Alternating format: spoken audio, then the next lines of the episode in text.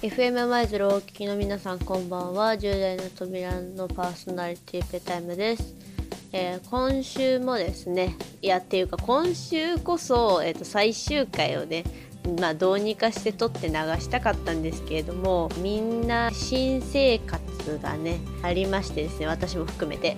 でいろいろ新しいスタートを踏み出したのでちょっとスケジュールが合わないので来週にはちゃんとケジュール取れそうかな。取れると思いますので今週もですね、まあ、昔の回を振り返っていきたいと思います。はい。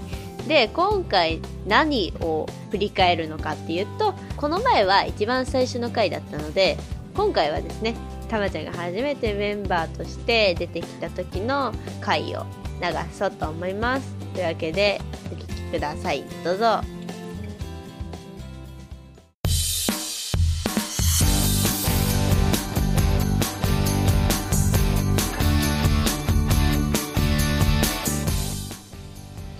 FM 舞鶴をお聞きの皆さんこんばんは。10代の扉の時間です。この番組は私たち10代のメンバーによるトーク番組です。それぞれの悩みや日々思うことなど毎回テーマに沿って自分自身の言葉で表現し本音で語り合います。10代の扉というタイトルは私たち10代の向かう先には様々な可能性の扉がありそれぞれの扉に向けて歩む大事な時期という意味が込められています。進行は FM 舞鶴パーソナリティのペタイムです。どうぞよろしくお願いいたします。この番組には私の他に10代の扉メンバーが登場します。それぞれ不登校やいじめを経験したり学級崩壊にあったりまた発達障害を抱えていたりとさまざまな環境の中で自分の将来を見つめる仲間です。それでは10代の扉のレギュラーメンバーをご紹介しましょう。どうぞ。定時制高校に通うせつなです。お久しぶりです。よろしくお願いします。はいお久しぶりです。よろしくお願いします。そしてなんと本日から新メンバーが増えます、やったー。パチパチパチパチおめでとうございます。おめでとうございます。というわけでえ自己紹介お願いします。はい、えっ、と通信制高校に通ってる玉木です。よろしくお願いします。よろしくお願いしよろします、くお願いします。えっ、と私らはたまちゃんって呼びます。はい、お願いします。はい、たまちゃんよろしくお願いします。というわけで今回はこの3人でお送りしてまいります。10代の扉どうぞよろしくお願いいたします。よろしくお願いしおます。願いします。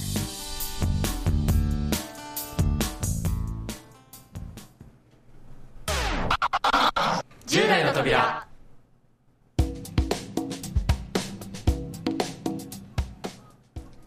さてさてさてさてようこそいらっしゃいましたたまちゃん。はい、これから盛り上げていきましょう。よろしくお願い。します。願いします。不慣れなので引っ張っていただけてください。いやもうすでに慣れてる感じが出てるけど。圧。倒的慣れ感の塊みたいな緊張を感じさせない感じですけれども今バクバクしました。急に。急に 急に来て。急に来ました急かに来ました。いやそんなもんですよ最初は。いや今でもいつもとメンバーが大幅に違うから僕も今だいぶ。そう。だね。男の子がいないって珍しい。ほんまや。うんいつそうもね。いつも逆なのに。そうそうそう、私がぼっあの女の子ぼっちでやってたのが女の子2人うん。でしかも今回に至っては男子が1人というすごい逆逆比率でおお送りしております、うん。いやーすごいですねというわけでえー今回は、えっと玉木ちゃんの自己紹介とか、うんうん。私らが聞きたいこととかをなんだりかんだり言っていこうと思います、はい、はい。はい。じゃあおあのもう一度になっちゃうんですけどあの軽く自己紹介してもらえますかね。趣味とかも交えつつ、はい、えーっと定定時制じゃない。通信制高校に通ってます。ちょっとつられたね。ちょっと 玉木と言います。趣味は音楽がすごく好きでライブに行ったり家でピアノを弾いたりなんじゃかんじゃいろいろしてます。あと何言えばいい？えこの番組でな何か伝えていきたいこととかあったりします？うん。うーんなんだろうな。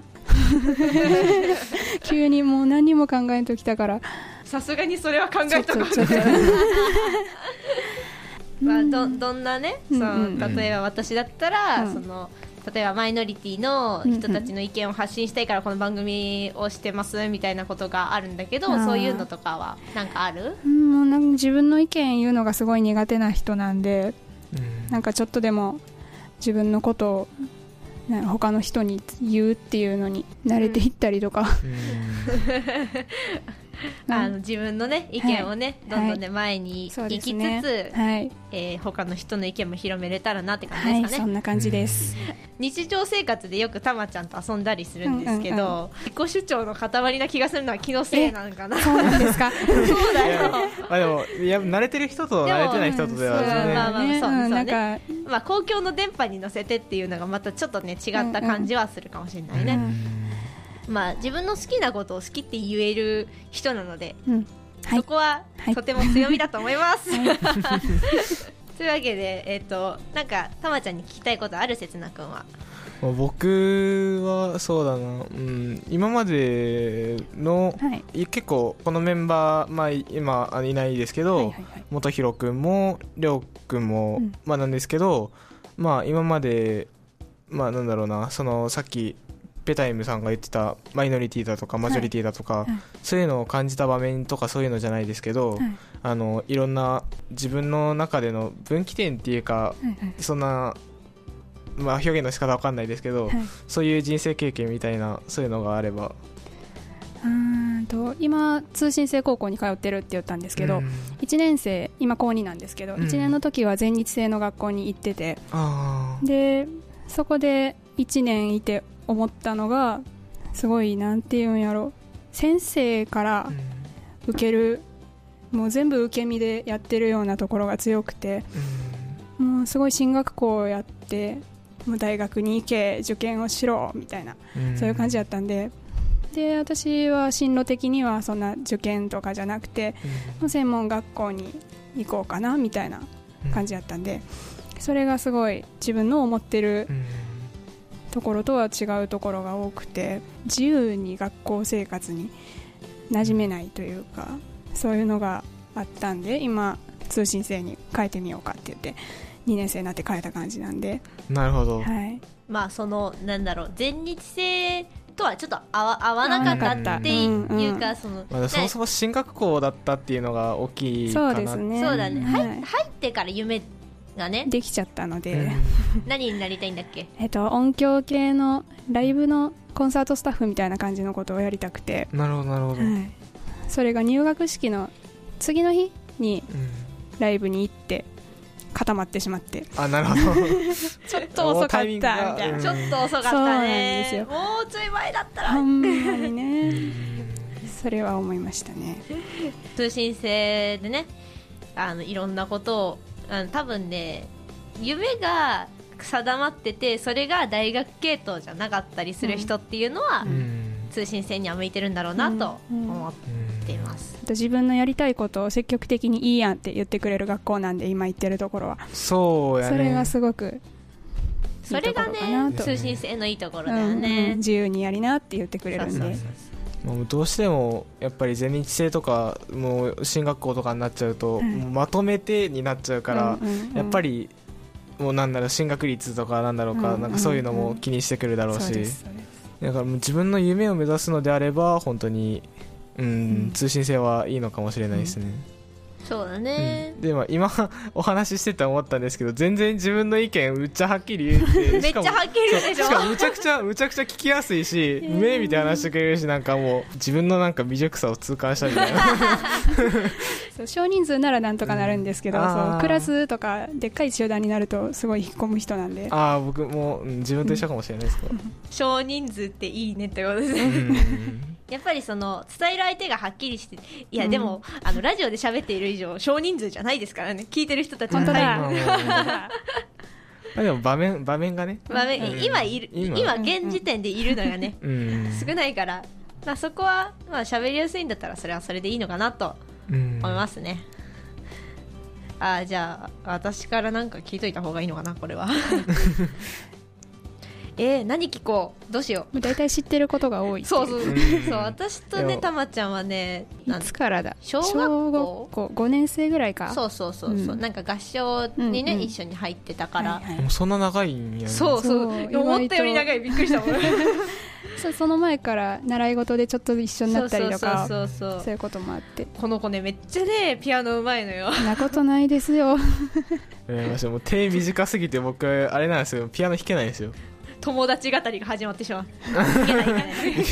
脱線してしまう。脱線してしまうあそうだ。多分ね視聴者さんの皆さん視聴者の皆さんは多分一番気になってるのはこの番組ってその、まあ、発達障害とか、うん。そのなんだろう。あとは、えーと不登校とか、うん。っていう子が、まあ、大多数だったんですけど、そういうのってあるのかなって気になってる人が多いと思うんですね、うん。そそういうのあったりする？うーんと全日制の高校行ってた時代は普通に毎日通ってて最終日までちゃんと学校には行ってたりとかそれは小小学校から高校まで変わらなかったんですけどなんやろ最初にあった MC で一緒にあった学学級崩壊みたいなうん、うんことには一回経験があって、えそうだったの？そういつやったかな？小56年ぐらいの時かな。うんあ本当に、うんうんうんなんやろそこまですごい普通やった男子がいきなり凶暴になって何が起きたんだ？まあでも変わってくる時期っていうのもあるしね。なんねかお世話になって、なんか頑張って抑えてた先生が違う学校に行っちゃってでそれでもうわーって言って。あ多分先生の合う合わないもあるけれども、うん。それがねあの急に合わない先生になると環境の変化についていけなかったりすると、うんうんあーってなる。なるんですよね。年が年やからそういう、うんうん。うんそうそう。荒れちゃうしねちょ衝動思春期とか反抗期とかにぶつかるんだなこれが。大変だな。慣れてる環境やったらうん落ち着くけどやっぱり慣れない人慣れないまあ環境になっちゃうとっていう、どうしてもパニックになっちゃうところもあるんでしょうし、教室の対角線でキャッチボールが始まったりとかする対角線でキャッチボール。対角線あ例えば真ん中で本読んでる子がいたら頭の上をヒューヒュンって。ウェーイウェーイって言いながら。それが授業中に。授業中もあったし休み時間とか大変だなガラそれたりとかさ日常茶飯事でしたし。大変だな、うん。それは。えそうだったんだ、もうこれはこれは新みたいなこと。発見だああ本当うに、ん。そんなこともありましたあ本当びっくりしたわ、ここれこ個人的には一番びっくりした 経験してたなんもないと思ってたって思って。意外と。意外とへえ端っこで傍観してる人やったんですけど、なるほどね、うん。まあ、一番安定かもしれないですね。そうですね、うん、こうねあまり関わりすぎず関わるっていうのをね、うん、んできるといいなと。うん。うん。できると一番いいポジションにいけるのかなと 思ったりいたします。というわけで今回はここまで。はい。はい。